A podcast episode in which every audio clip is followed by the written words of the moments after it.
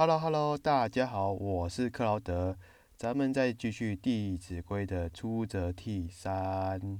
出则悌，称尊长，勿呼名；对尊长，勿见人。入狱长，即趋揖；长无言，退恭立。骑下马，乘下车，过犹待，百步余。其实呢，这一段话其实就告诉我们：哎，尊称长辈呢，千万不可以用名字来叫，而是用长辈的名称来尊礼。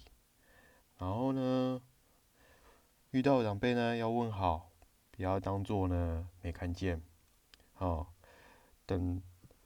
等长辈呢没事的时候，他要离开了，我们再来离开。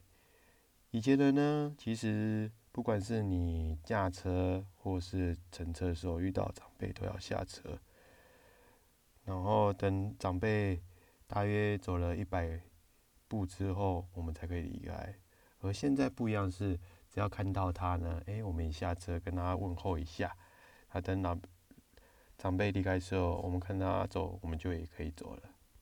其实你看看，虽然前后的时间都不同，但我们遵守这个礼还是依然相同的，只不过说礼要跟随的时代而转变。然而，很多人都觉得说礼是不是要遵循古则？当然，有部分需要呢。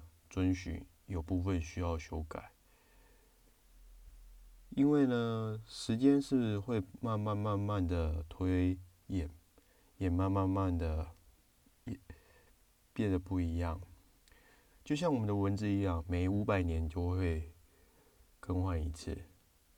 因此，他会这么说，也是告诉我们不可以忘本理，而要懂得。因时而定，可不是吗？好了，我今天的分享就到这里呀，我们下次见，See you，bye。